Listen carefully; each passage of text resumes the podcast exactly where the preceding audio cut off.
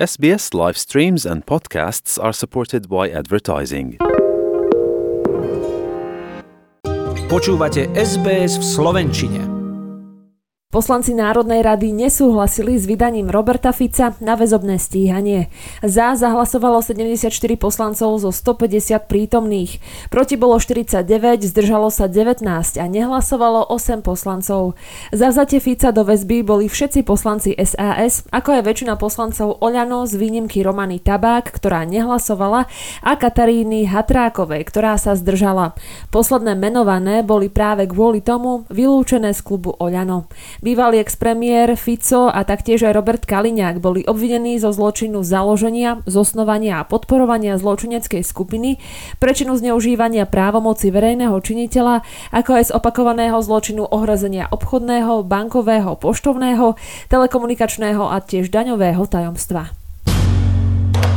Tohtoroční maturanti môžu poprvýkrát získať štipendium vo výške deväťtisíc eur v prípade, ak zostanú študovať doma na Slovensku. V tomto roku bude udelených tisícštyristo štipendií.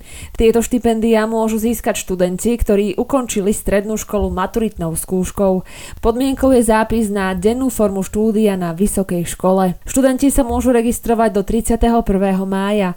Každý úspešný uchádzač získa nárok na štipendium vo výške tritisíc eur za jeden akademický rok. Štipendiá budú vyplácať študentom priamo vysokej školy, a to v hodnote tristo eur mesačne. Klienti sociálnej poisťovne už nebudú musieť pre všetky informácie chodiť priamo na pobočku. Doby poistenia alebo prerušenia sociálneho poistenia si budú môcť cez nový elektronický účet pozrieť aj vytlačiť. Onedlho by takouto formou mohli ľudia žiadať aj o dôchodok.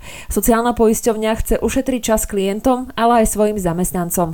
Pre er té vé es viac prezradil generálny riaditeľ sociálnej poisťovne Michal Ilko. Ušetríme mu čas, takisto ako ušetríme čas našim zamestnancom, ktorí museli tieto dopyty vybavovať. Tie nové funkcionality sú prehľadné zobrazenie dôb poistenia, takisto vylúčenia, prerušenia a účasť v druhom pilieri.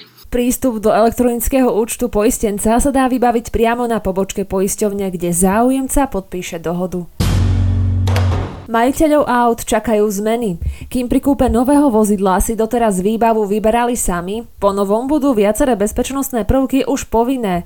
Premietne sa to ale aj do ceny nových aut. Na zmeny by sa mali pripraviť aj majitelia starších vozidiel.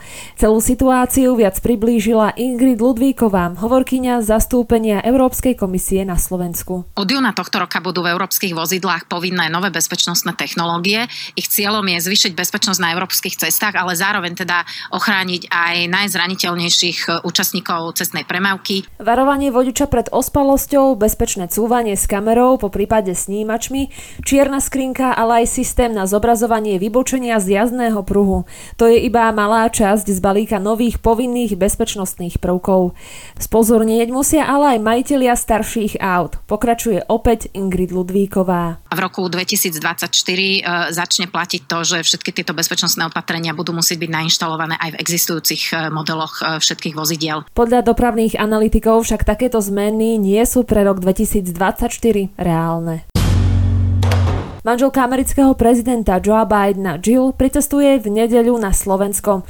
Deň matiek strávi stretnutím s ukrajinskými matkami a deťmi, ktoré museli utiec z Ukrajiny potom, ako v nej Ruskom rozpútalo vojnu.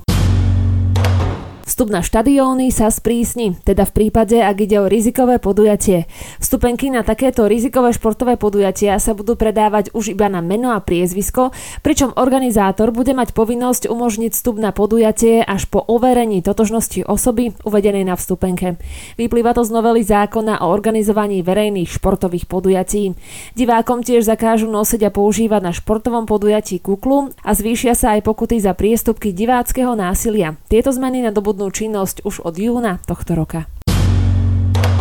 Slovenský film Chlieb náš každodenný bude mať premiéru na festivale v Cannes. Nakrutila ho režisérka Alica Bednáriková, študentka filmovej a televíznej fakulty Vysokej školy múzických umení. Snímka, ktorú festival premietne v medzinárodnej premiére pod anglickým názvom Liquid Bread, zavedie publikum na južné Slovensko do trojgeneračného domu uprostred horúceho leta. Festival v Cannes sa uskutoční v dňoch od sedemnásteho do dvadsiateho ôsmeho mája. Chcete počuť viac relácií ako táto? Počúvajte cez Apple Podcast, Google Podcast, Spotify alebo kdekoľvek získajte svoj podcast.